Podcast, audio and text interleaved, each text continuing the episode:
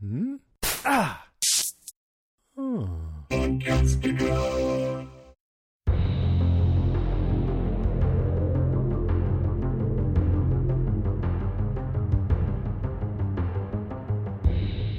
everybody, I'm Rima. And I'm Sean.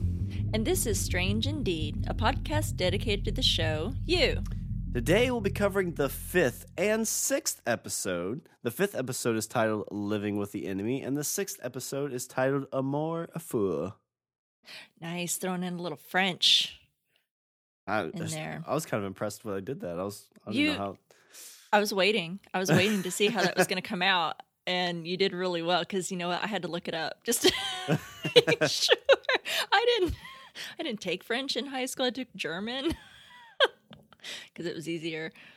But yeah, amour fou, very good. It means uncontrollable or obsessive passion. Hmm, that makes sense for that episode. Yeah, absolutely. I had I thought, okay, what does that mean? Because it has to be like running theme of the show, and it does. So I'm super excited. I'm excited to be covering two episodes. We're going to speed things up a little bit.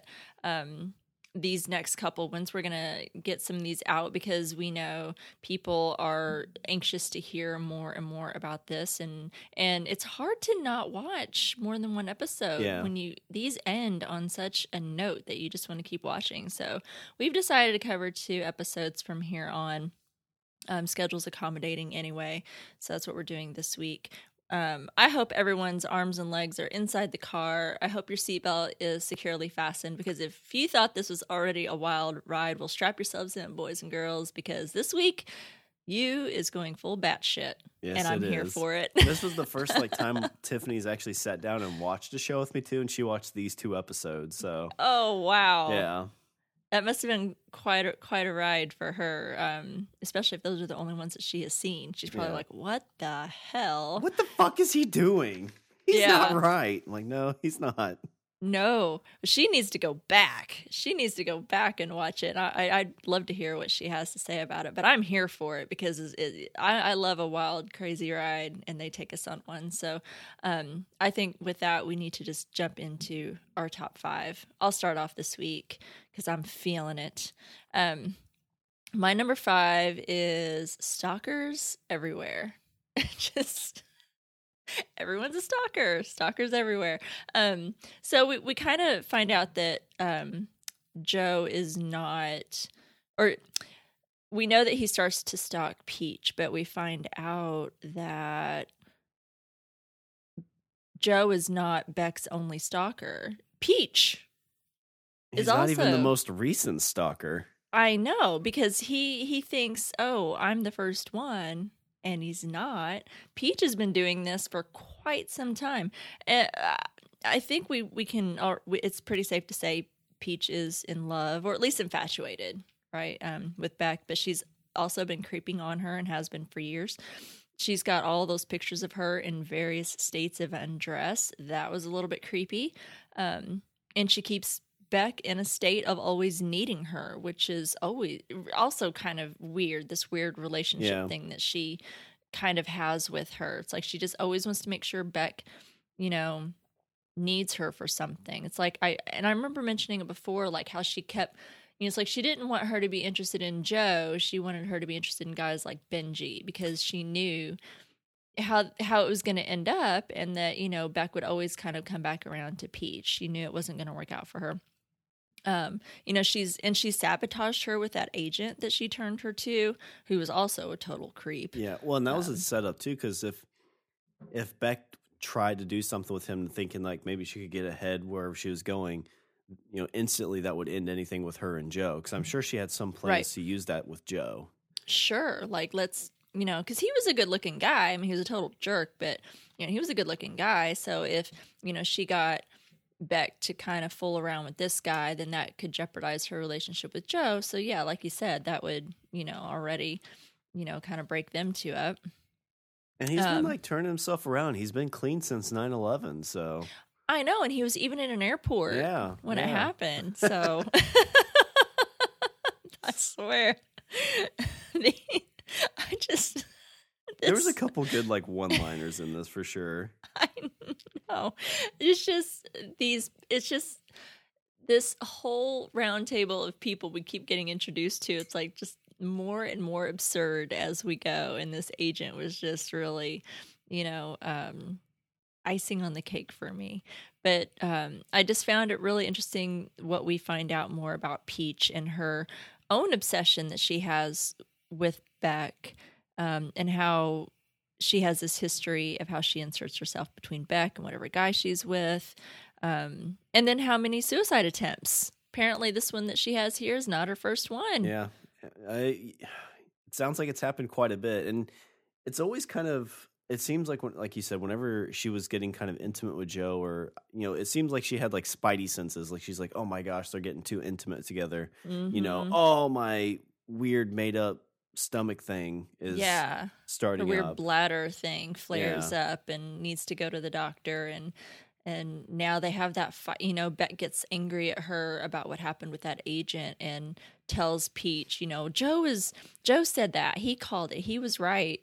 And that really sets her off and yeah she she goes and, and does this mock suicide attempt. And i would never you know um in under real circumstances call anyone out for that because it's there are people that that you know it's a cry for help um even if they're not successful but clearly this is something that she it it was not a cry for help it was a, a cry for attention to get beck back under her thumb again and it's clearly worked in the past too and like Joe was in the right there. Like in that situation, even though he he knew she was faking it, mm-hmm. and he was trying to get her to call a doctor because, you know, it was it would have been a way to get her off of their case, I guess. But like in real life, you would definitely call the doctor. I think you would call somebody, especially if it's happened multiple times. Like that's not Mhm. healthy for anybody whatsoever.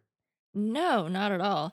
Um, yeah, it was interesting to see how she wrote down what like what she took, how like she was keeping track of it and realizing that it wasn't enough and then Joe, yeah, like you said, calls her out on it. Like, well, maybe we should take you to the hospital, or maybe you should go to the doctor. And um, I mean, because if it was real, I mean, I don't know. That's that's pretty scary. I don't know. I mean, I guess Beck's used to it, but she's also um, not really been in any real danger.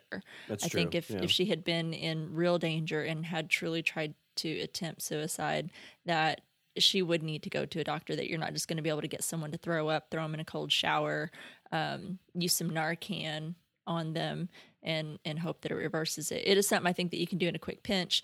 Um, which that was something that I learned. I did not realize. Um, just a fun fact for um, all all of our um, audience members: the nasal spray that he that they were talking about that they referenced in uh, this episode um, has narc. I guess it has Narcan in it, or it's called Narcan. I can't remember. It's been a while since I googled it, um, and I write didn't write it down fully. But it can help be used to, uh, or it can truly be used um, to help fight the effects of an overdose. Paramedics use it. Interesting. Yeah, when they get on the scene and they get a call for um, a, a possible OD, they will quickly administer Narcan um, to fight it. But it's interesting because it's also a narcotic itself, but it's Oh, also huh. used to treat an overdose. It's kind of weird. I don't understand the whole drugs and chemistry thing. So I It's don't. like when you take more shots to cancel out the shots you had. It's kind. I was kind of like, oh, you're kind of taking more drugs to kind of cancel out the drugs you just took. But anyway, like I said, I don't pretend to understand it. I'm not a nurse, pharmacist, physician, anything like that. Um, but it is a real thing. But the kind that they have, this isn't just some nasal spray you can get off the counter, right? This isn't something you're buying at your local pharmacy. You have to actually have a um, Prescription. prescription for. So I'm guessing it's not all readily available um, in um, in medicine cabinets. That's why whenever I googled it, I was like, well, how does Peach just happen to have that? And then when Joe later on tells Paco Mm, to, yeah. he's like, hey, see if your mom's got some of that in her in her medicine cabinet um, to give to that um, drunk Ron on the floor. Um, I was like, does everybody just have this? I mean, I don't. I don't have that. So I don't have any nasal spray, much less this prescription nasal spray that you know counteracts um, a possible OD. But anyway, fun fact for everyone that I thought was kind of interesting. So that's my number five is this Twix or sick twisted uh, relationship that Peach has with Beck. You know, I'm fine if she's like secretly in love with her. But clearly, it is a little bit twisted in how Yeah. she sees that relationship and how she treats Beck and how she manipulates her and her situations and her relationships and how she manipulates her into you know with these suicide attempts and things that's not cool. I mean if she if you know she's in love with her but she doesn't know how to explain that you don't it's not what you do right? With someone that you love you know you want the best for that person even if it's not you. So Well, it's kind of like. Peach and Joe are really like the exact same person. I mean, they're both doing the exact same things to to her. Like when he gets his butt kicked by that drunk guy, he kind of let it lets it happen mhm. because it's a way for him to kind of get. Well, one, I the whole time I'm watching, I'm like, oh, now he's got his alibi yeah definitely because that was right after he hit Peach in the head with a brick. yep And you know, and then coming out, I was like, okay, well, she survived. She's got a concussion. Okay, well, I've got this thing that happened to me too, so maybe I can one up Peach in this. Uh, which I'll, I'll get to that whole interaction later, but that was oh yes. Oh yeah. Yeah it's it's funny that you said that. I thought the same thing once i found out how twisted um peaches was with beck it's not like oh she's not just in love with her this goes a lot deeper and weird and twisted and it's actually kind of ironic because under other circumstances peach and joe could actually exchange like stalking techniques and methods Yeah. or something it could be like oh this works for you well let me tell you about this. Oh, you, you put the phone up to your ear and turn. Oh, okay, that's such a great move. wear a hat wear a hat and hide behind a tree and anyway that's my number five what have you got Uh, my number five, I'm just going to go with the the runner's high with this. So. oh you know, we see Peach as a runner, and Joe kind of starts stalking her to an extent. Mhm. Um, and he builds up some pretty good running ability. Uh, you know, when he first starts, he's like thinking it's just kind of mind over matter, and then he's like, "Oh my god, why does my kidney hurt?" but realistic yeah, but one of the best lines in this too is uh, as they're at the party at the bookstore, Peach comes over and talks to Joe, and Joe interrupts her being rude, be like, "Oh well, yeah, you know, I started running now." She's like, "Oh my god, runner's high is so much better than sex, and from what I've heard, last a lot longer than most." touche yeah, touche, bitch. yep But it's interesting he's taken this kind of uh, trickery to another level to follow her. And at the end of that last episode, I wasn't expecting him to like come up behind her and hit her with a brick. right Like I was expecting that to all be kind of like in his head mm-hmm because he seemed pretty upset about it. Like he didn't realize he, he. I mean, I think he realized he did it, but didn't realize he did it. like he didn't he was surprised at himself Yeah, Like, oh shit i just what did i just do he's looking at the rock like what did i just do so i don't think he expected himself to react that way Which I think you know, there's there's other things in this too. That I think are starting to build some blocks. That like earlier in this this series, I said I don't think this is the first time he's done stuff like this. It just Mhm. seems too convenient, mm-hmm and I think we're starting to see some of those things get loosened up in his noggin that are like, oh, I think some stuff he's repressed is going to start coming to the forefront. Like- yeah that's true like he's in denial about some things he's done yeah. maybe yeah Like he's he's got these skills that he has that he's like maybe not realizing he's like, oh, I'm doing these things because they just seem too smart. Like the whole laptop thing with the Mac, you know, like he steals it, right hides it at her house, which I thought was pretty genius. Like hides it Mhm. out in her front door. And then, you know, she's searching his room and everything. And, she- you know, he's like, hey, why don't you try your find a computer? And again, another great line is like, don't mansplain to me. I know how find my computer Yeah, works. a lot of good lines But but my number five is just kind of him taking the next level with this runner's high, and to an extent, even the attack on Peach, the first attack on Peach. yeah are you a runner sean do you run i know that you work out No, I used uh, when I was at the gym. Gym, I would try to run about a mile and a half, two miles, but I've kind of given up on the whole thought. Like when this spring and summer, I might jog a little bit, but mm-hmm I I'm not a fan of running. I'm not, well, I'm not either. And I know you, I, yeah, I remember you did a little bit because you sent me that video. You were jogging in the park some time ago Oh, and yeah. you sent me that video of the birds. Yeah, Damn birds. there's like Um, ten thousand birds out there. Right. But you, you but you're capable. Like Yeah, I you may not enjoy it. You don't, you're capable of it. Have you, have you experienced runner's high? Is there, is that a thing? Um, no, nothing that I would say is like better than sex. Like usually, you know, Well, I didn't go that far, but whenever I've like run really like when I was in good like running shape, you know, I could get like a good like you know mile in under six minutes, maybe five minutes, not five minutes, sorry, like under seven minutes, maybe that's pretty good. like seven to eight minutes. I don't want to exaggerate too much. It wasn't it wasn't like amazing, but it was we'll say eight minutes. You could you could hold it. That's not bad. I I'm just I'm curious because I I I aspire to be I hate cardio. Number one, I I just do. I don't care what kind of cardio it is. I hate it. But running, I struggle with. Um, probably because my knees and my ankles are not great. They go. They just like the, it'll give out on me. Like my knee will just like Yeah. doing and just give out on me, and I literally face plant. I mean, I cannot exaggerate that. It's true.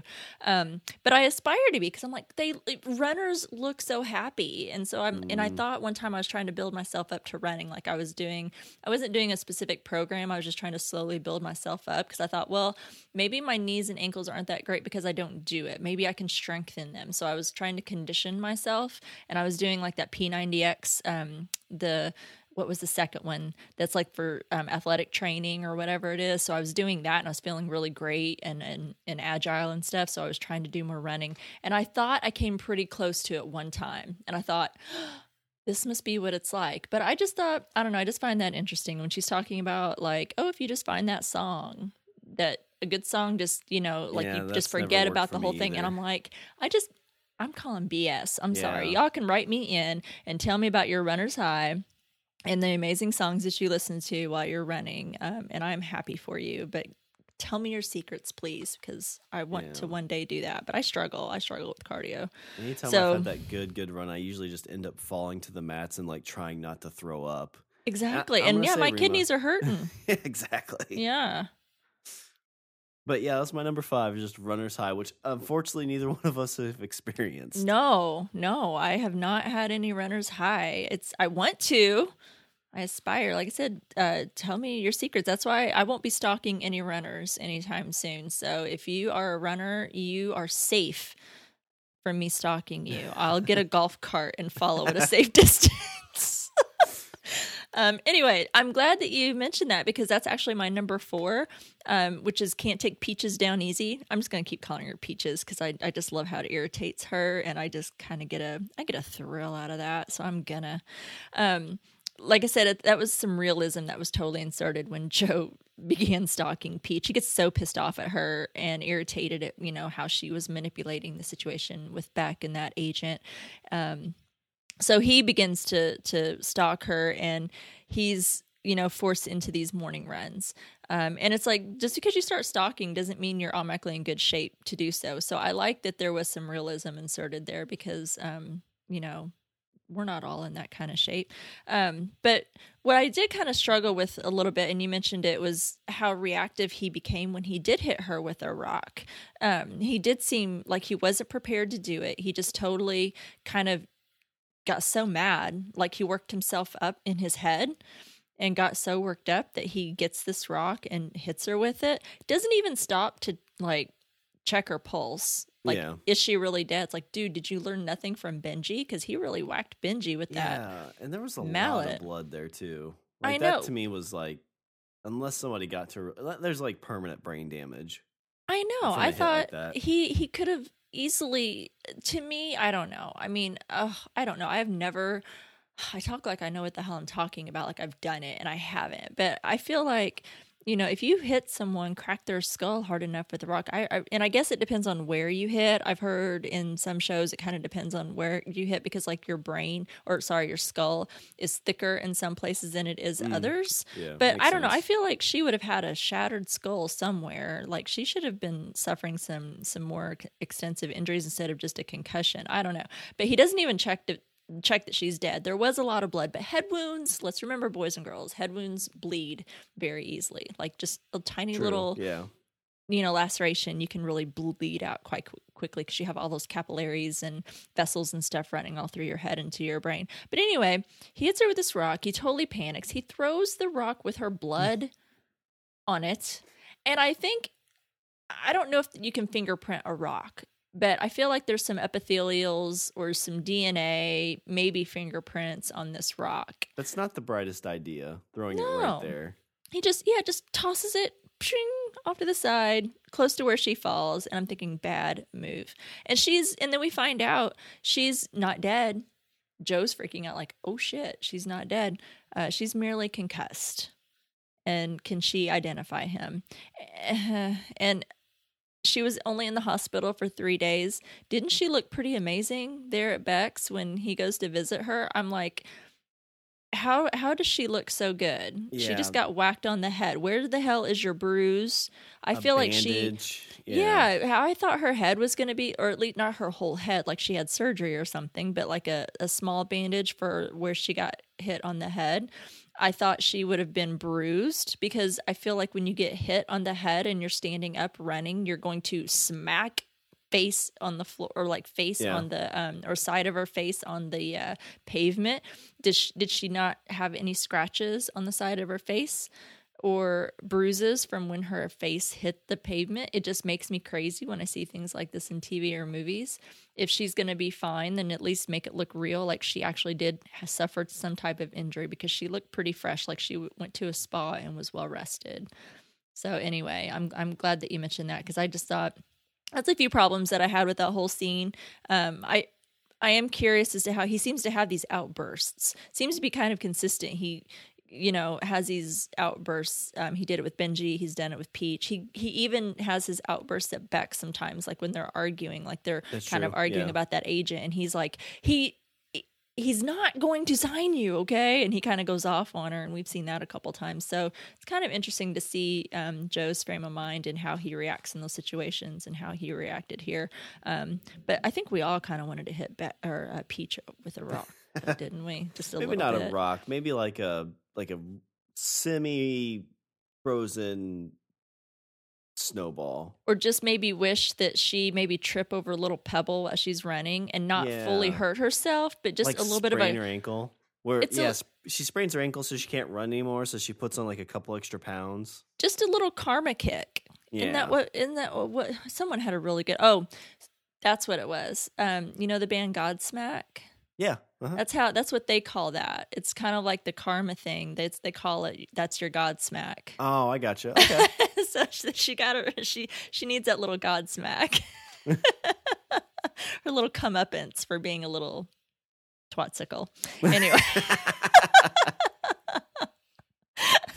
but she kind of is. I mean, you look at like She you know of is. She's she gets awful. she gets out, and I think I I kept trying to debate if she thought it was Joe or not. I felt like she kind of had an idea that it was, but you know, Joe comes in, he just got the shit kicked out of him. So even if she doesn't like, let's say she doesn't think it's him that did it, like she legit thinks it's a stalker because she's had stalkers before, supposedly. right. He shows up with a balloon and like is caring, even after getting the butt kicked out of him. And Mhm. she comes back and says, you know, um, Beck, can you ask Joe to leave? Because I don't need any what she how'd she put it? Um Oh, I have it. Um, well, first he's instructed to remove anything that has touched other people or the subway, and Peach uh, is whining that male energy in her healing space just isn't optimal, and says it while he's talking Yeah. about Joseph to Beck while he's standing right there in front of her. he's he's right here, he can hear you. I don't need that confrontation right now. She's she's terrible. I Yeah. I she I'm not saying she deserved to die. I'm not I will not say that, but she needed a little she she needed a little knock in the head. Yeah. Maybe not that hard, but she needed a little god smack. She needed a comeuppance just a little bit. My tea. Jesus Christ. I could never be friends with someone like that. She's terrible. She's awful. It's not a nice human. No. Anyway, it's my number 4. Uh, so my number four, I'm gonna move into kind of Peach's plan. I think in general. So uh, it's not very clear if this uh, Paris trip was planned beforehand or not. I'm gonna guess Mhm. it probably was, Mhm. and the whole attack on her kind of just pushed that a little bit further. And I wouldn't even be surprised if she knew that Joe was kind of watching her. It seems like these both have both Joe and Peach have this knowledge of each other. It's like we're I'm waiting for the first person to screw up. Yep. And maybe Peach was getting a little bit uh too what's the word I'm kind of thinking of? She was like losing her patience with it, so she was trying to hurry the process up and Mhm. get Joe caught by either like you know the the laptop or maybe catch him like chasing her or something. And like I don't think she thought she'd get attacked by him, but somehow have proof that he's following her and he's a creeper, and he, she could take away Beck forever. But when this happens, she gets hit. She's got to kind of hurry this up. So she takes Beck to this private place where she knows she'll be safe. Brings this guy who I guess they know, who's Raj. and you know, they, everybody needs a Raj in their life. yeah. But honestly, like this is like you know, I think all guys like biggest fear, and Joe got to like witness this firsthand. It's like whenever like your girlfriend or somebody's like, "Oh, me and my girl, we're just gonna hang out here by ourselves." Like, there better not be any fucking dudes there. and then like your imagines like, oh my god, I bet they're having a three way right now. Uh huh. That's what you think. You start freaking out, and Joe's seen that, right? He's under the bed. He's about to be under the bed where his girlfriend cheats on him with Raj and Peach. It's a Raj Peach Sandwich. Yeah. yes. or But something. but it was just it was like she definitely planned that for her and i think that's kind of where like it was all falling in place of like you know she has feelings for uh for peach or for uh beck and she wants to try and like make this happen so that you know because obviously if they had a three-way or even if they just made out or like if something happened between those guys beck would have no other choice to leave it's like well i can't stay in new york now because joe i'm gonna have to tell him what happened.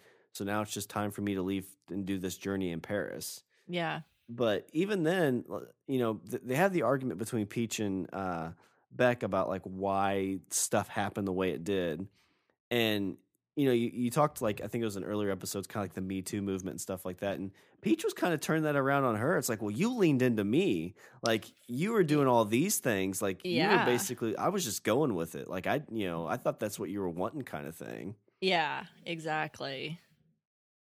Such manipulation. Oh yeah, And I And- totally believe that I don't know when when you know Peach uh planned this trip or anything, but she totally printed that off and and had that out purposely so so Joe Yeah. would see it. I Oh, mean yeah, yeah. totally. She wasn't trying to hide that at all. I mean, you just you put that shit on your phone, right? I mean, that's typically you know, who prints those these days? Like nobody, nobody, prints those out. old people. Yeah. I see old people at that. Sorry, old people, if you're listening, no, no disrespect, but um, that's typically who I see printing out those boarding passes that you know you actually print on computer paper at at home or whatever. Are um, old people. Um, otherwise, you either get it at the airport at the kiosk or you just have it on your phone. Mhm. I much prefer my phone because you know what? I lose paper. I am a nervous damn wreck at the airport. The last thing I need is a piece of paper that I need to not lose Yeah. because I'm gonna lose it. Because I'm already losing my shit. uh, Worried about am I getting to the airport on time? Did I find my gate? I gotta get through security. Um, now I have this darn piece of paper that they want to see so I can get uh, at the gate. Oh my gosh, I'm a nervous wreck. I'm gonna lose it. My phone, at least, I'm almost sure I'm going to make sure that I have with me. So, yeah, I, uh, she did. She totally did that for Joe's benefit. She's she's on to Joe and suspects him, rightfully so. She's totally right. But yeah, she totally let that out for his benefit. Yeah, again, I feel like it's just her trying, like they're both trying to catch each other and have Beck realize it. Mm-hmm. So it's just, it was really interesting to see kind of the bickering back and forth between the two. But, but yeah, my number four is just kind of throwing out Peach's plan. it there certainly was some interesting exchanges between everyone. Um, the, you know, these two episodes between Peach and Joe, uh, Joe and Beck, Beck and Peach. Um, lots of different go betweens, arguments, some some things coming to the surface. Um, you know, and things coming to light. It was very interesting and lots of good, like you said, lots of good one liners. I laughed so hard uh, so many different times during those two episodes with some of those one liners. So it It was, was interesting. the only problem I had with these two episodes, though, is it felt a little bit more campy than the rest of them. Yeah. because of those one liners. Like it felt like it was taking a step forward into like, okay, before it was kind of like creepy stalker, and now it's kind of like, okay, now it's it's a parody of itself kind of thing. Yeah. Oh, that yeah. This definitely with episode six, it definitely kind of went there. But I think you know it's. I'm okay with that because I don't think it's trying to take itself too seriously. I don't think that's not not now. I would agree. Yeah. yeah i don't think right now it's still trying to take itself too seriously just yet so i'm kind of okay with with that kind of vibe i like campy um, as long as it doesn't try to be something other than campy um, so yeah really good stuff well my number three is just i have i wanted to just kind of mention again these unspoken rules of television medicine. Um, I, I mentioned earlier when Peach with Peaches, you know, in her, you know, how she did how when she fell she didn't hurt those perfect cheekbones um, or get a scratch not even any bruising um, after joe attacked her. You would think she would at least have some bruising on the side of her head at least where he hit her Yeah. or where she fell um, or a scratch when her face hit um, but no. So but then we get joe and his car accident and he's already beat to shit He's already beat the shit. He already looks like hell because Ron beat the shit out of him, which I'm not sure I fully understand why that, yeah, happened. that was kind of out of left field too. I mean, I get Ron really hates Joe. Like he just hates him, but for him to just attack him out of nowhere and especially when he essentially just saved his life, I don't know that Ron knew that or even cared or appreciated what he did, but he he he wakes up from this you know, sleep that he's in and nearly coma, nearly dying, I guess, and all of a sudden just starts beating up on Joe. Kind of a weird situation. So I'm not really sure how I feel about that because it seemed a little off. Um, but, you know, he's already beat to hell from this guy, healing pretty well, and then has this car accident where he tries to avoid hitting Bambi um, in, in 1% land and has this huge gash on his head, which seemed fairly realistic, but then when he needs to cover it up, it was just so easily covered with a baseball cap. I don't know. Yeah. I don't wear baseball caps all the time. I have this weird shaped head. I have like this really little head. I don't wear a lot of hats and caps. Things don't fit me very well. So I don't know. Tell me, you're a guy. Do you wear hats? Does that seem does that seem real to you? Um, I mean, first off, if you're caked in blood like he was, like it wasn't just kind of like a, a little gash that had like clotted over. Like there was like just blood all over. He already looked beat to hell. yeah. So I don't, I don't know. I don't think that'd be something you could get away with. Uh, and plus, like the the one thing that we thought was weird as I was watching this is when he drove that car into that bank and he Mhm. backs his car out, not a scratch on it. Not a scratch, not a dent. No. Now look, I I love cars. I I am not um all knowledgeable and I don't claim to know everything. I do know a good muscle car and a good old classic when I see it. So I know that they're quite sturdier than what they are Yeah. now. Them old cars, they're like tanks, you know, and and they're pretty awesome. So it, it they can take a little bit of a beating, but to see how hard they made it look and to not have some type of little dent at least in the chrome i mean the chrome wasn't even scratched No, it looked just like it came. And, and I understand. he's just like, the- brushing it off It's kind of like the Dukes of Hazzard, you know, whenever you see those cars jump and hit, like if you watch close, like the axles on the car bust and everything, Yeah. like it, it, the car gets destroyed. But then the very next scene, it just looks fine. So I understand kind of the TV, you know, Ugh. makeup of the, of it all. But you know how many dodge chargers they went through oh yeah, uh, filming that a show few. Ugh, I love that show. By the way, that's that. That's what started my obsession with Jeeps. That's why I own Oh, a really? Jeep is because of Daisy Duke and her Jeep. I wanted a General Lee like the boys, but you know, I couldn't be a boy, so I'm like, well, I'm gonna go with what Daisy has. So I I, I got a Jeep like like Daisy Duke. Um, but yeah, went through a lot of General Lees. Yeah, it just seemed just seemed a little odd that he hits that hard. He he does have a pretty good gash, and it looks pretty swollen. Um, so that seems somewhat realistic, but I expected a lot more blood. Um, I also did not expect it to be so easily covered up. But although he did suffer some ill effects, he was woozy. He was kind of out of his mind a little bit, and he did have some hallucinations. So I don't know. Just seemed like we're dealing with some unspoken rules of television medicine that kind of annoyed me just a little bit um, for the purposes of the show. But I guess I'll overlook them for now because I am being thoroughly entertained. That's for sure. Yeah, I So- think it's like you said. If it keeps going a little bit more campy, like I can get behind it because it, again, it doesn't take itself serious. But it's kind of like uh, when we watched um, Lost in Space. Like there's Yep. times where it was like campy, but then there's times it felt like it was trying to take itself really seriously and it didn't really mesh well. Yeah, and so far, this true. one's kind of stayed pretty even with with because there's been numerous times where he's gotten in situations like, how the hell did you get out of this? Like Mm-hmm. he should have been caught numerous times. Like even with that cop, like a cop sees a guy who looks concussed, looks like he's in bad shape, probably would offer a little bit more help than just be like, ah, no, go on your way. Yeah. Yeah, oh, that cop. We're going to have to talk about him later for sure. It was kind of weird how, um, just another thing about, you know, rules of TV, how he just thought it was going to be so easy to talk this cop down from running his plates or, you know, just, you know, letting him go, which I don't know. I'm, I don't know if what, I guess I was kind of confused when I see this cop, you know, he, didn't look like he had wrecked. He Joe was just pulled off on the side of the road.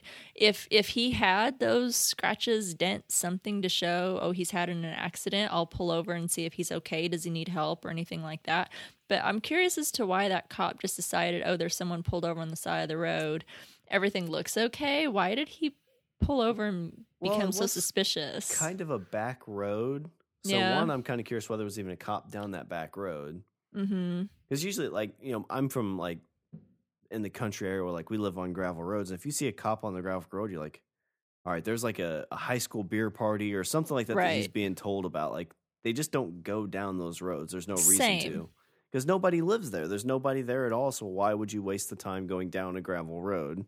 Right. Like they're per- well, unless they're purposely going somewhere to arrest someone. Yeah, exactly. Or if there yeah. is an accident and they get called out there, because it's the same here. I mean, there's tons of roads that you know that you can drive on. You're not going to run into a cop, but oh boy, that one time you do, and that's why. Um, you know. But you can be stranded on the side of the road and you ain't get no cops passing you by around here. I can promise you. They're um, too busy sitting in their cars watching people on Main Street. Yeah. That's what they More do people. around here. That's what they do around here, eating donuts. Sorry, cops. I know they're not all like that, but they are around here. I don't know. I Um, love donuts, so I want donuts too. Freaking donuts are my downfall every time. Anyway, it's my number three. That was a little bit of a rant, but anyway, short and sweet. What's your number three? All right. So my number three, I think, is the uh, memory in the closet, if you will. It's Candace. Oh, so Candace. we get numerous kind of flashbacks to Candace, and Mhm. very attractive lady. Um, seems like she is uh, a little risque as well because it looks like they were kind of going to fool around on the bed. yeah, she looks but- a little adventurous. Yeah, but it seems like we kind of get it a lot. In, in like I think three or four scenes, we get a lot of the picture of kind of potentially what happened between Candace and Joe. And so we see them go on a trip. Uh, she has her phone. Joe says something about like I thought we said no phones. And when you progress a little bit further into these memories, you find out that Joe is suspecting her of cheating on him. Mm-hmm. I didn't quite catch what she said, but she said something about she needed to keep up appearances when she was like texting somebody back and forth, Yeah. um, which kind of gives red flags whenever stuff like that comes up. But you know, you, you, with the way we know Joe has these outbursts, and we know that he has these kind of stalker tendencies to kind of like figure out what's going on, it kind of leads me to believe that like Candace didn't just leave. Like I, again, I go back to what I said earlier that I think something involving Joe happened there. Mm-hmm. Did you have any? What were your kind of some of your thoughts on what you saw with Candace? Well, and it's interesting you, you bring her up because it, she's actually my number one, Candace. And that first glimpse that we get of her, um, her this mysterious ex that we've heard referenced in some past episodes, we hear of her, haven't seen her until now. Um, and she shows up in this hallucination with an Ariana lollipop and Lolita sunglasses. Very subtle, by the way. Um, I thought she was very interesting, but I, I, the more I thought about it, uh, whenever I was thinking of their these conversations that he's having with her, I know she's not really there. I'm talking like she is, but I know she wasn't. Um, the more I thought about these conversations that he's having with her, I'm wondering how much we can trust what is what the exchange is between the two because it's coming from Joe's perspective and it's not the real Candace. He's he's having this conversation um you know in a hallucinatory way, right? Um so I don't really know how much I can trust to this. I know that he did mention to that girl in, at the party a few episodes back when he was at that party with Beck at Peach's house, and right when they were getting ready to leave, and uh, somebody that had recognized Joe, she's like, "Hey, Joe, you know, we heard about Candace," and he's like, "Oh yeah, well she's you know she's in you know Rome," and they were she acted concerned, like, "Well, we were concerned when she just up and left so suddenly," which sounds really suspicious. Yeah, and we were, we had two And he mentions of, a guy, you know. or he does. He mentions, oh well, he, she decided she'd be happier with some guy in Rome or oh, something. Oh, So yeah, yeah. And then he mentions this cheating thing or suspects her of cheating during his hallucinations talking to her. So I don't know. I think it's interesting. I hope we get like some flashback episodes or Yeah. something with her and get some more of that backstory. I mean, I'm dying to know what happened. Like you said, how far does this go back with Joe? You know, to kind of make him what he has he done what he's doing now before? Has his experience with Candace made him what he is now? Like he's like, I'm not doing that again. I'm gonna, I'm going this route or something. Maybe. I don't know. So, what, what, what, what other thoughts did you have? Well, I kind of so the other thing I kind of thought about with this too is you know we we- don't really hear him talk about Candace at all or anything like that, and he makes Mhm. he makes a comment about when he sees her. I think when she was sitting on the counter, and uh, she just had her phone next to him. But he talks about or he says something in his head, kind of where it's like it's funny what kind of memories you can knock loose Mhm. Or what memories stick with you. It just kind of made me think of, you know, with his concussion from getting beat up and his concussion by missing Bambi. It just kind of feels like maybe these things he's repressed, and because in this like concuss moment, these things Mhm. are starting to come out. Oh, And that's cu- true. It's interesting cur- what head injuries can make, you know, come to light. Yeah, and so that's what I'm wondering if like all these things of like where he talked about like, well, I've never killed anybody before with Benji, or I've never done anything like this before. He's just repressed that enough that he doesn't think he did, or he doesn't Mhm. know he did, and so like these kind of because I mean, right now you think he he's killed Benji, he's killed uh, Peaches in this now, and it's it's got to be a super traumatic moment for somebody Yeah. and he's going to be riding this emotional high that oh my god i won i get pete or i get uh, beck Mm-hmm. and i feel like that's like that's when like i think his perimeter that he set up his wall he set up to keep those things at bay is going to come crumbling down and now all these things are going to start flooding his flooding flooding his head That's a good point, and that's just a thought pretty well. I, I find it very interesting. Uh, it would be interesting to see where we go from here and how you know where where that leads us anyway down the rabbit hole. And like I said, hopefully we'll get some more Candace. Um, and find out a little bit more about what happened, or at least about Joe's past. I feel like we're we're going to have to get a little bit deeper into Joe's past. I don't know that I need to know everything, but I would certainly. I think we need a little bit more information just to kind of understand what motivates him or where this is coming from. How did he become what he became? I don't know. It's, it's like serial killers. I'm so fascinated with serial killers. And it's like I want to understand what what their motivations are. Bless you. thank you I was waiting for that. But yeah, Um, that's my number three is Candace. I think we're going to see a lot more. I think we're going to see a little bit of trickling come in about his past too. It might yeah. not, we might not get a full picture, but I think we're going to kind of start seeing some of the outlines that kind of start either connecting these dots or leading us down a completely different path. yeah maybe um i think that now that pandora's box has been opened you know we might get a little bit more of that you know now that we've kind of you know i should say in quotes met candace and we haven't really met Yeah. her just um joe's uh, version of her anyway so i like it like it um okay so my number two is the fight uh with pet Peaches and Beck, I really have to like not have their names next to each other because I want to like combine them like they're a couple. You know how like you do like Their beach. Oh wait, Yeah. damn it! beaches. That's what we can, that's what we can call them. We'll call them beaches. Um, because I, I want to combine their name like you do couples when you're when you're shipping someone and you put their names together or whatever. Like Bennifer, Ben Yeah, Affleck, yeah. and Jennifer Lopez. I'm old enough to live through that whole thing.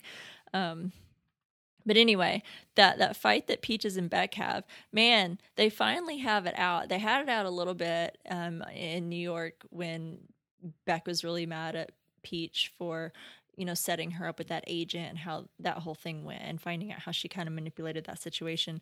Um, but they have it out again there at this beautiful Salinger estate.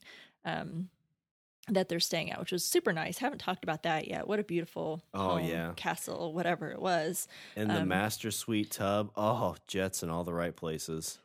That's important, Sean. Just that's For your important. yep. Yep. Um, but I'm telling you, she, this fight, you know, oh, because Beck, I feel like she just.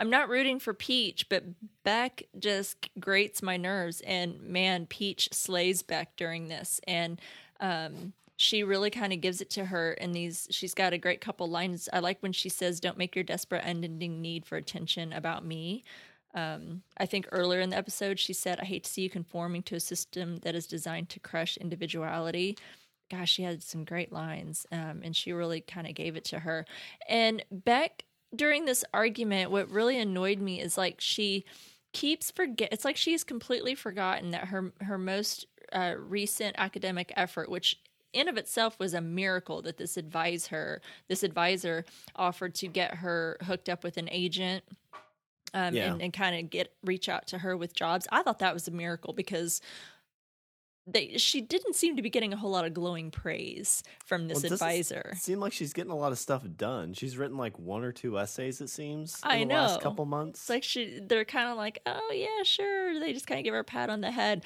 But anyway, eh, she somehow manages out of all of this to to you know get some praise um, and then get this job opportunity from her professor. And it's like, did Beck suddenly forget that? She did she ever follow up on any of those offers to do these essays and reviews because she's talking during this argument like her career is flailing and it's not going anywhere but it's like um or how it's kind of stalling out, I guess, um, her experience with her MFA role.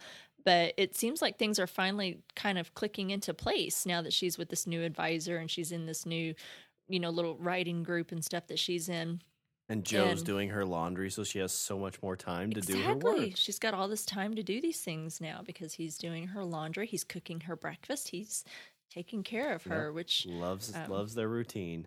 I know. It, it really is um, interesting to think how he believes that if he's the perfect boyfriend, that Beck will, you know, forget about Peach, not want to be around Peach, kind of see maybe Peach for who she is, and just always want to be with Joe and really see him for who he is, which is the perfect, in his eyes anyway, boyfriend. Um, but boy, is he wrong. Um, he forgets about that history there, which he learns when Peach has her little suicide attempt that she's going to keep going back around to her um, because of that. But anyway, I really just enjoyed that little fight because I know I'm supposed to be kind of I, I don't know are we supposed to be kind of rooting for beck? Is are we supposed to be feeling bad for i don't think she deserves to be stalked. I don't think she deserves to be obsessed over. But what i have a problem with beck she really just grates me because i feel like when we have a, a heroine in the story or a female character like beck who is so aggressively unremarkable and somehow everyone in the story is just completely infatuated with her and fights over her. And it's like nobody is immune to her charms. Every guy and most of the women, as we see, can't contain themselves and they just have to have her.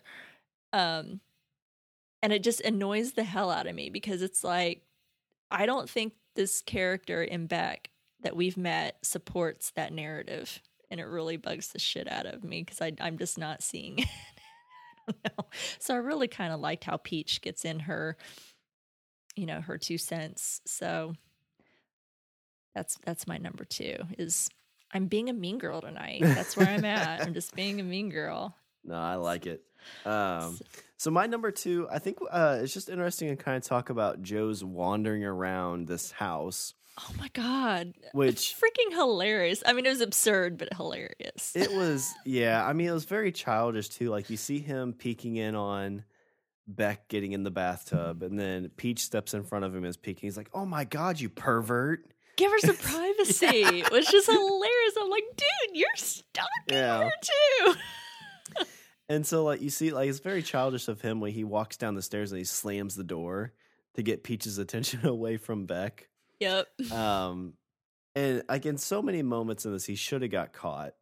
You know, Absolutely. one, he gets up there from his concussion. He's gonna sew his own gash together and passes out with the needle stuck in his head. How the hell that he Uh, he lucked out they were gone all day shopping. oh yeah. Well, I think like it's the uh, it's the was it Schroeder shotgun or what's the shotgun thing we always talk about in shows? Like if you see the shotgun, it's Chekhov's Chekhov gun- shotgun. yeah. Chekhov's gun. It's like Um, the rule. Yeah, so we kind of got that here, but we also got as he's watching them, he's standing there, he's like, "Oh my god, I have to pee," and so he takes a jar and pees in it and leaves it, and of course, like instantly when you see that's like, well, there's some DNA or there's some evidence. exactly. But again, it was very absurd just the way he was walking around, the way he didn't get caught. He uh he sneaks underneath the bed. I- guess they were kind of high on some opioid. It sounded like. MDMA with a dash of organic. Did he say op- op- opiate? Which MDMA? That's ecstasy. Okay, that's what Right? I thought it would have Yeah. been something like that. So I've been told ecstasy. But but that'd be like everybody like every dude like I said earlier, it's every dude's like worst nightmare is like you're like, oh my god, she's like, it's just a weekend with her and her girls, but I bet there's a guy there. No, you're being silly. Of course, Joe proves it. There is a dude there. There's Raj, who I think what we find out from Peaches, she's a little bit more uh, aggressive in bed. She was aggressive. Yeah. Yes. Raj was uh he didn't seem like he was too excited about it, but I didn't hear him complain. It was hilarious, Joe's line, and it's not verbatim, so I'm kind of paraphrasing here, saying how um he's he's getting boned right now, but not like Raj or not in the same way as yeah, Raj. yeah. That that delivery of that line was absolutely perfect when he he he said, "Oh God, that's interesting." Um, poor guy. I don't know if that's what he wanted to do or not, but whether he wanted it or not, he got it. Yeah, I just hope she kind of lubed it up a little bit. Let's hope for his sake. Yeah. Interesting situation. But Joe was in like a lot of weird situations in this for sure. He's under the bed when this happens, and um, his concussion and his thoughts of Candace kind of lead him into my number one. But uh, yeah. I liked all of that. I liked everything that you just said and I I just some of it was funny his his prancing around the house, you know, sneaking around and trying to hide and be quiet and clever. Um, but it, and other times it was absurd. We've talked before about his terrible stalking skills. Like he would literally be standing right out on the sidewalk watching Beck from her window and then here comes a guy running down the street and he's like oh i'm just tying my shoes or you know he's just wearing a hat and he's staring at her from across the street it's like dude you're you were not attempting to even disguise yourself at all or or make any attempt that you're literally standing right there across the street staring at her window for who knows how long. Um there were so many times, like you said, he should have been caught. He was literally in the room across the hall where they're all, um, you know, just starting to take that drug, and it's not even in effect yet. They're not drunk. They're Oh, not yeah, yeah. high yet, and and he's like right there in the damn doorway, and they're all kind of like you can see the side view. So all they needed to do was just kind of turn their head and see him standing right there. And I always feel like most people kind of have that, like, I feel like somebody's here. And of all, all three of them, I feel like they would notice. And plus the fact that he got, like, the shit knocked out of him. You know, there had to been, like, blood dripping still. And, like, Yeah. there had to have been some good evidence that he was there. and how he managed to stay like because you're you're trying to be quiet um and and not make a lot of noise. I feel like when, you're hurt or injured it makes it a lot more difficult to be quiet and graceful because you know you're not feeling very great. Um and also i'm like i the house is very old. Now it looks like it has had some modernization you know um but how are those stairs not creaking a little bit? How do I the thought the floors not thing. creak a little bit when he's upstairs walking around and they're all downstairs and stuff? I mean, I get that it's a it's a nice place, but it is old. Um, so there's got to be some creaks in the floor that when you step on it, you're going to hear either footsteps or you're going to hear that. It just seemed a little bit too weird that he was able to walk around. And another thing, so you talked about when he had passed out, um, when he was getting ready to sew up his his um, cut on his forehead, and he. It's a funny image him waking up with that damn needle stuck in his forehead. Oh, I could never ever sew myself like that. Every time I see somebody do something like freaking Rambo or some shit when they sew up their own Oh, wounds yeah, and shit. Oh my god, forget it. Just just knock me the hell out. But anyway, um I thought you cannot tell me that house does not have either a cook or a housekeeper or Oh, yeah, a good combination of both. You are not telling me that Peach made that breakfast herself. Yeah, I was kind of no. That's Come a good point. on. I didn't think about it till after, because when she made the breakfast, I was like, yeah, same boat. Like she didn't make that. Like somebody else did. But that's a good point. There had to have been somebody there, a caretaker or something like that. Somebody has a butler, a caretaker, um, because it doesn't look like anybody was like permanently living in that house. It didn't look like there were no other people anyway, but those two. So I, I'm guessing nobody was occupying the house on a permanent basis, like they lived there Monday through Friday, whatever, Yeah. on the weekends or something. Such but a waste of somebody-. No shit, God, that place was beautiful. I love those old old homes like that, just gorgeous. Yeah, but, you know what you um, get with all those old homes ghosts. Well, if they're friendly, I can live with that. I can. I can deal with that as long as they're nice and they keep to themselves and leave me the hell alone. Um, but it's like who I, I don't believe for a second that Peach made that damn breakfast herself. You know that was quite a spread. Um, and also, who's making their beds? Who's cleaning up and things like that? I know they're not doing that on their own. You know, as far as keeping up that house. So then to know that Joe is sneaking around all over the place and he's been lying there half the day um, with a needle stuck out of his head, it just seemed a little bit too far off because I feel like somebody would have been there at the house, you know, just cleaning while the girls were gone, shopping, or cleaning up the kitchen mess, or having like a meal prepared for later. I don't know. It just seemed a little off. Um, but I like that. I like that. Does that go? Was that your number one? Was That was my number two. Well, I already talked about my number one, and that was Candace. Okay. So, So my number one is just simply second murder question mark. Mm, So we see Joe kind of getting his interaction uh, with Peach right at the end. He gets caught finally, and he plays a little possum, and ends up we hear a single gunshot at the end of the episode. yep. And this, because at this whole time I'm kind of thinking like, well, how the hell is Joe going to get out of this? And we find out that he does pretty easily. He basically he's already got, you know, Peach has a history of trying to commit suicide, so he writes a, a suicide note, frames it like a suicide, and they move on their way. But it kept leading me back to that same idea I said a little bit earlier about like these memories getting knocked loose, and that I don't think this is his second murder. I think this guy's got a history of these things.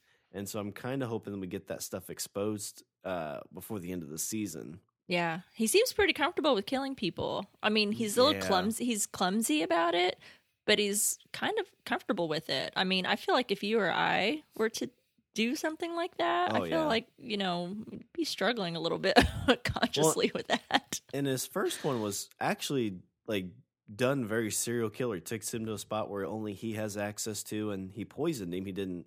I mean, I guess disposing of the body was a little clumsy, but but like with her, like this was a very like seemed like a very well planned thing, and for somebody to be concussed to do that, write that really well written letter on a Sounded like Peach. It did, and and like, I I keep going back to like the you talked about like he's the writer in his story, hmm so I feel like this is a guy that has those skills, and I again, there's just so many paths you could go with this, but Yeah, totally. I know we've we've talked about it a bunch, but like, are you starting to feel like this guy has a history of this, or do you think like we're seeing his origin? Like this is the first time he's done some of these things. it's uh, i feel like it's hard to say because i kind of i kind of feel what you're saying as far as like he's probably done some of the maybe not as as went as far like i feel like we're seeing an escalation point but i feel like he has done things in the past hurt people to a certain level that's maybe close to to murdering people and maybe he has and maybe he has repressed or uh you know repressed these memories and they're just now kind of coming to the surface a little bit now that he's kind of had his head you know um you know rung like a bell and they're starting to shake some of those loose so he's starting to you know some of these things are coming to the surface but i feel like he's so damn clumsy about it he's certainly not very methodical he's he's an unorganized serial killer is what i'm thinking Yeah. he's just not he's getting better. He got better with Peach, which is what he should have done in the first place. The whole knocking her head or knocking her in the head in the middle of Central Park in the broad daylight and chucking the rock over in the bushes with his blood and stuff on it. That was so dumb and clumsy on his part. what he did here is what he should have done all along. I mean, have we Yeah. not seen Heather's? She's already committed suicide, or sorry, not committed, but attempted suicide once. Her friends know about it and stuff, so it's completely plausible that he should be like break into her house or do something and make it look like it was a suicide killer Yeah. make it look like it's just like Heather's 101. Have we not seen Heather's? Um, Well, that's what I thought he was going to do with like the pills and stuff. Like I thought he was going to like increase her dosage so she's because and they kind of laid that out because she wrote down everything she did. right. So she'd put down like 200 milligrams, but really what she was taking was like you know 3,000 milligrams or something like that. Something she couldn't come back from. Yeah. Absolutely. Yeah, this is it, this is what I thought he finally got right um, uh, when he was um, trying to think of a way, you know, to get rid of Peach. Um, but he didn't plan this. He he took the opportunity and thought, you know, because he, you know they have that struggle with the gun, and we hear the single gunshot, and then he, you know, stages the whole thing to look like you know her suicide, and it would totally make sense because of her past history. Uh, we also know that her and Beck had the fight, you know, uh, so Beck would have no reason to really question, you know, I don't believe she would have committed suicide because, well, yes, she's tried in the past. Beck doesn't think that they're not legit. Joe saw right through it, but Beck thinks they were legit attempts anyway. So now this time she went through with it all the way. Um, she knows the fight that they had. She knows that she would have been in distress. You know, she would have been in that like in her head, in that um, you know, headspace. Um, so this is what he should have done to begin with. He's he actually kind of learning a little bit. So Agreed. But yeah, that was my number one. Is just this second murder. Oh, I like it. I like it. Well, I already talked about my number one, but just talking a little bit about, you know, um, the murders, I'm going to move into some of my notes because I do have a couple of notes to talk about. Um, he, so he kept some of Benji's personal items. And I'm just like, again, dude, what are you thinking? You should have burned that. He pulls out a watch and a hat. I don't know what else he has of his. Um, it's all I can think. And let me be clear I've never committed a homicide. And I don't mean that in a Brett, I've never blacked out Kavanaugh kind of way. But, bro, he's Joe is very clumsy at evidence, evidence disposal. He should have burned that shit when he burned Benji. Sorry. Um, Yeah. No, no loose ends. No That's right. loose ends. Make And- my ass itch. he's he's terrible at this. He's kept all of that and he's got his pee in a jar in that house and he's got his fingerprints everywhere. There's probably blood all over from him too, dripping all over the place. He's got to have a few droplets of blood from his head wound. Um, and yeah, fingerprints and a and a jar of his pee that I'm sure he never came back for. He said he'd come back for it. I'm sure he never did. No. So he's very clumsy. I'm sorry. Murder 101. Look it up. um, and then, do we really believe Peach takes her laptop with her everywhere? Like the party? Um, do we believe that she really? Uh, yeah, that's a good point. I mean, I know people, you know, do travel a lot with their with their laptops. I know I take mine a lot of places too, or like when I travel and I work from home. So if I leave, you know, even if it's not for work, I might still log on and you know be like you know, at least try to catch up on emails and things like that, or at least be available if I need to be or something. Um, so, but I mean, I don't take it with me if I'm at a dinner party. I don't take it with me if I'm at you know some type of party like that. That just seemed a little bit too weird. I don't also believe that she has a handwritten journal for her food diary. I feel like this would be on her phone. Um, and I, it, it was a little bit hard for me to believe that Joe kind of his taking hi- her the laptop back to her place and in time for her to not find it or something. I don't know. That was just a little bit unrealistic to me. Um, I was annoyed with Beck when Peach was in Joe's apartment accusing him of taking the laptop and how she kept coming at him. And Beck's just like, eh. She just kind of shrugs her shoulders, like, eh, sorry. I'm like, say something. um, that was annoying. Talked about the nasal spray that was in there. Um, his pee and his prints all over the house. Talked about that. The copper in the plates. What happens next? What do you think? Where where where do we go? Where do we go from here? We're on what that was episode five and six. We've got seven, eight, Four nine, and ten. left, we still right? got yeah, we still got four whole episodes. I mean, it's got to come back to bite him at some point, or or it's going to be somehow that's going to lead to him. But he, uh, it feels like the theme of these is it gets to a point where it's like you can't get away with this, and he comes up with something that makes sense, and everybody kind of looks away. It's that whole idea of like people want to believe their own. They want to believe the story that fulfills the thing they're looking for. That's true. Well, they they fit the story to fit their world perspective and Exactly, view of yeah. that. So yeah. Well, those that's all the notes that I had. Did you have any notes that you wanted to add or cover? Uh, got a couple. Uh, like I like that Candace um, calls him Bunny.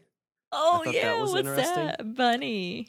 Um, he uh, after he hits Peach in the head, and he's as he's talking to his head, he basically is kind of asking Beck in his head if, if she'll love him when he's in prison. Um, When uh, when I saw Peach's gun, Aerosmith kicked into my head. Janie's got Pe- a gun. Yeah, Peaches got a gun, which is kind of stupid, but um, uh, let's see. And then we didn't really even talk about it, but um, Peaches has a picture, uh, a Polaroid picture of Beck in a bikini. Mm, which Joe he- really likes. He did really like, and like I said, this is the first time my wife's watched this with me. And when he found that picture, I'm sitting there, I'm like, he's totally gonna jerk off to that picture. She's like, no, totally jerked off to that picture. it, randomly while there's a dinner party happening upstairs in yep. the creepy murder basement. Yeah, well, yeah, you knew he was going to do it because we saw in how many episodes back when he's standing across the street, Yeah, you know, watching, yeah, watching her, Yep. and um, so yeah, I, I, I was there with you. I was like, I know what you're gonna do. Yeah, you got that. You got that he's got that. well placed jet look in your eye. yeah, he's got that look. We knew, we called it. I knew what was gonna happen. But but yeah, that's pretty much all I had for my notes and, and my numbers. Love that. Your your your poor wife. You watch these shows or these weird movies that I make you watch. And, She's like, and- "What does Rima make you watch?" I'm like, "Well, we can watch Cam. We're supposed to watch that next." Yeah, I totally take that. She can call me on that. It's okay. I'll, I'll totally tell her that was my idea. I got your back, Sean. Got your back on that. Um.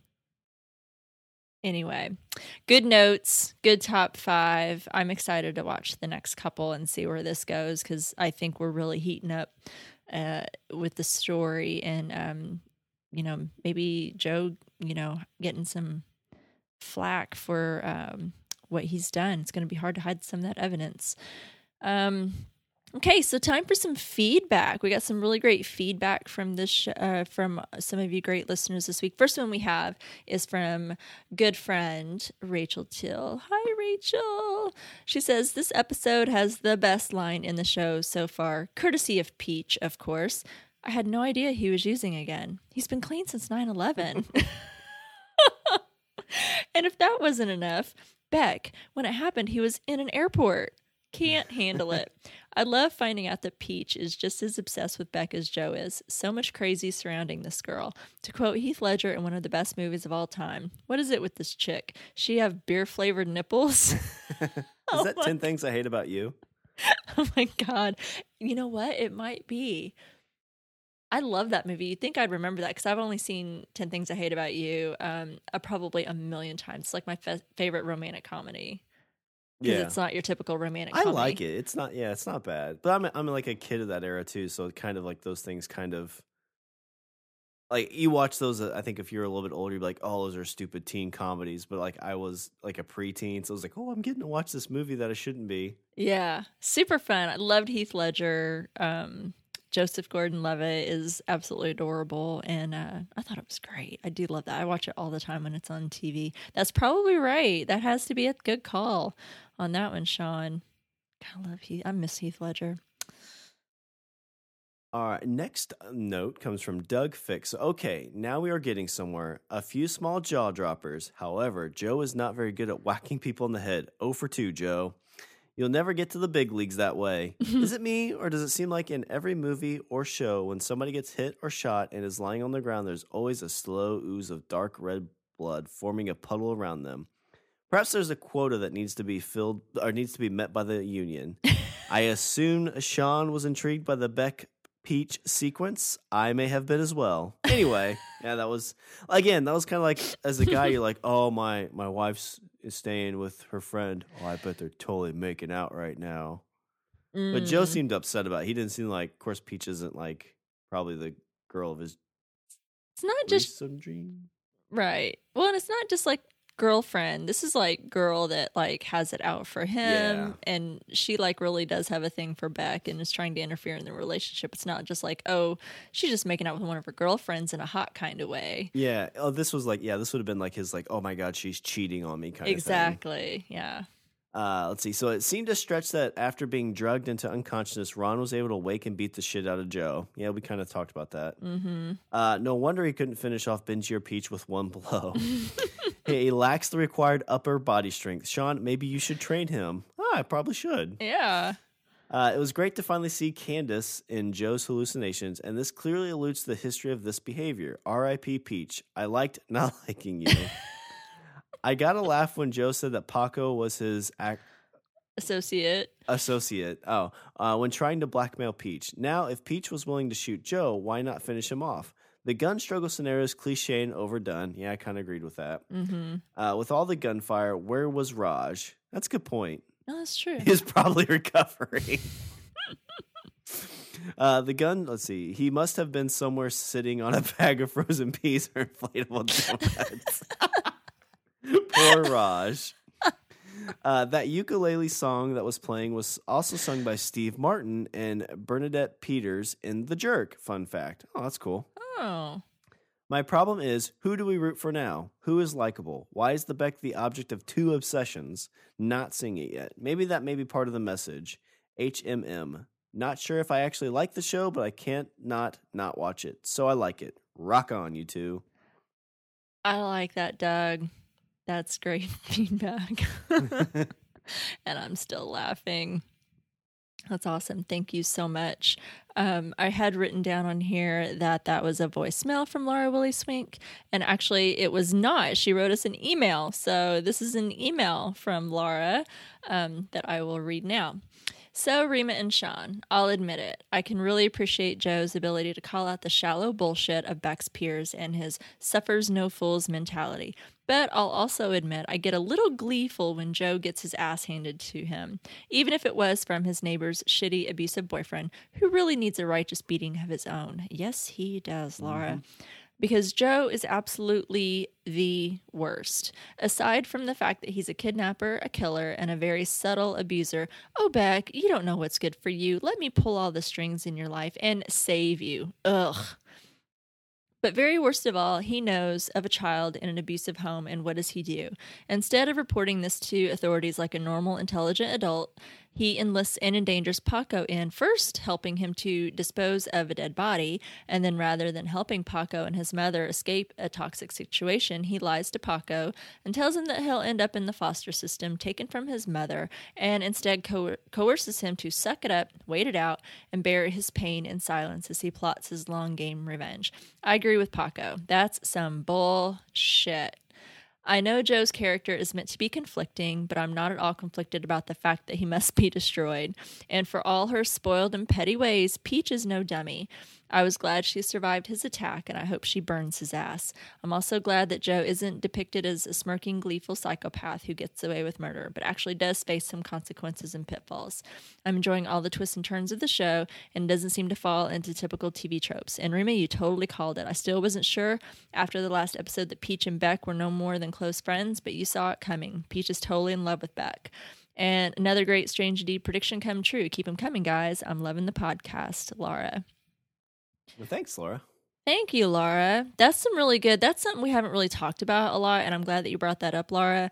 Um, is is Joe? We've talked a little bit about how Joe does these nice little things for Paco, but yeah, he does kind of turn a blind eye to that. I mean, And I always kind of feel like that's because if you start getting authorities asking around, it's going to kind of put his you know, Sure. stuff in danger too. So I It- think it's that's probably a lot of it. Yeah, I think yeah, you're right. I think it's probably self-serving why he's not getting involved because then the cops are going to come ask him questions and really the last thing he needs are the cops in his lives. We've already kind of seen a little bit, you know, the cops kind of, you know, with with Ron c- call, you know calling the cops after he finds that little serial killer list um, from Paco, um, and how he definitely doesn't, especially right now, he doesn't need cops in his life. Um, after he's just he's gotten he or he's killed Benji, he's killed Peach, um, and and all of that's happened. So it, it's definitely yeah, he's definitely not doing some good things, and he's not really helping Paco. Like he thinks he's helping him anyway. Um, that's some really great feedback. Um, thank you, Laura. Now we have a voicemail from our good friend Steve Brown. Hello, Rima and Sean. This is Steve, and I'm not going to miss the deadline this week. I uh, have one quote that I really liked from the last episode, or from the captain. Uh, what is it about motel rooms?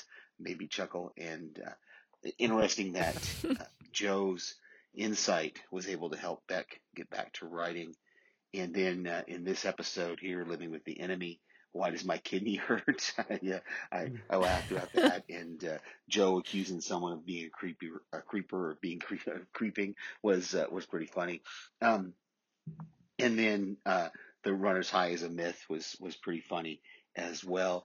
And uh, I just finished the episode, and it was it was very tempting to go to the next one, but I'm uh, I'm gonna wait until after I hear what you guys uh, said about the last one and then about this one here because I haven't had a chance to listen to last week's podcast yet. But uh, this uh, is really interesting. I don't know where this is going. You know, is uh, um, with Peach being alive, how is that going to affect? You know, did she see him? Uh, you know, I you'd have to think not because it was from behind, but uh, who knows? And then, um, of course, he threw the rock away, but it sounded like it hit a fence or something. So, you know, you would think the police would like search the area and uh, they might be able to find that rock. So I'd be a little concerned about that if I was if I was Joe. And uh, it was interesting him when he ran away from her uh, there in the park. You know, he he he runs the whole gamut from uh, feeling guilty and what's he going to say to the detectives to justifying his actions there at, at the end of his little inner monologue. And am I the only one that it's uh, sometimes it's confusing what's said out loud and what's being thought. I don't know if anybody else uh, has that that issue or not. Uh, but uh, talk to you later. Good voicemail. Yeah, there's especially in this one with his concussion. Mm-hmm. It seemed mm-hmm. like he was almost having that interaction between him and his mind. There's a few times where he's like, "Oh my god, I'm going crazy." You're not going crazy. Oh, I feel like I'm going crazy. No, I'm not crazy kind of those kind of interactions kind of things. Right. Yeah, that seemed seemed kind of real. I talk to myself all too often and argue with myself, so I can kind of relate to that. Not the I'm crazy, no you're not crazy. It's maybe once I've done that. But, you know, I talk to myself a lot, so I kind of laugh when he when he's doing that. He's having those internal dialogues. I talk to I do these practice dialogues in my head because I I get sometimes oh, so thing, flustered. Yeah. yeah. do we do that? Uh, you know, okay, so I'm not the only one. Thank God, because I feel like a weirdo sometimes. Like because I feel like what I say in my head makes a lot of sense, but when my mouth opens up, I make zero sense and like it doesn't come out at all. So I kind of practice. Like if I have to, you know, say something important to someone regardless of who or what it is, but if it's something that I feel like is kind of important that I get this right, I say this the right way, I will practice it in my head and you kind of practice how the conversation is going to go. So I, I, laugh a lot you know seeing joe do that or just having these conversations in his head when we get his internal dialogue so i'm like oh my god i'm so glad nobody has like a microphone yeah. into my internal thoughts can hear the crazy shit in my head we don't need that you guys yeah. don't need that in your life you get enough on this podcast when the black mirror episode comes out where they can hear what your thoughts are like nope that's nope. where pass. Yep, desert island I go. Absolutely. I'm not, you know, I'm I'm hooked up, but I am not going so far as to hook up that far. Um, we don't need to hear that. Really great feedback from everyone this week. Um, a lot of that was for episode five. I kind of added the last minute that we were also covering episode six. So, you know, if you guys still want to, you know, I love getting feedback no matter the episode that we're on, as long as it's not too far ahead that we don't get spoiled. But if it's on a current um, that we're covering or a past episode, we always appreciate any feedback. So if you guys got kind of um, sideswiped by us covering episode six as well, feel free to leave that um, on the next one and we will gladly. Read it out. Thanks everyone for taking the time. I love your guys' thoughts on this show. You guys really do crack me up. You've got some really great insight as well. So thanks for taking the time. Yeah, thanks everybody. Uh, so next week we'll be covering the seventh episode and the eighth episode from this Netflix TV show You. So episode seven is titled Everythingship. So the description of this this episode is a grieving Beck turns to therapy, which leads Joe to do the same, but for different reasons. Joe's plans for Beck's birthday don't go as expected. Hmm. And episode eight for you is titled "Got Me, Babe." Uh, and so this one is three months later. Life is good for Joe and Beck, but a series of reconnections may spell trouble for Joe's current relationship. Oh, so we get a time jump. Looks like it, yeah. Ba, ba, ba. You got me, babe. That's like the Sonny and Cher song, I Got You, Yep. Babe. I love that song. It's a good song. It's uh my uh my nephew was doing that to my sister when he was little. Aww. She'd, he'd go, "You got me, babe." That's cute. Oh, how adorable. I love those cute little kid stories. Um, well, we're, we're, really excited for you to follow us into the book basement. But until then, you can follow us on Twitter at Strange Cast. You can like us on Facebook at www.facebook.com slash strangertcast. And you can check us out on Instagram at strange underscore indeed underscore pod. You can email us at strangerthingscastpod at gmail.com. And you can also find us on the TV Time app. And you can find Strange Indeed and a bunch of other great podcasts like House Podcastica at podcastica.com. Go out and leave a review for Strange Indeed on Apple Podcast. And if you check out the latest episode where we where House Podcastica reviews Battle of the Bastards, uh, I got to jump on and do a little discussion on that. It was an awesome episode, awesome time. Oh uh, so go check it out. Did you have fun with Kristen? You guys have Oh fun? yeah, I It haven't asked her yet, so I I didn't know. love, uh, I love being on the show with her. She's just got so much knowledge about Game of Thrones, and it I just know. rewatching those just gets me like so hyped for the new season. So it's a lot of fun. I always get myself pumped like I'm feeling really good about my knowledge of this show. And then I talk to Kristen and I'm completely deflated because she knows so much. She's got such great insight and uh, I watched, which I've seen Battle of the Bastards.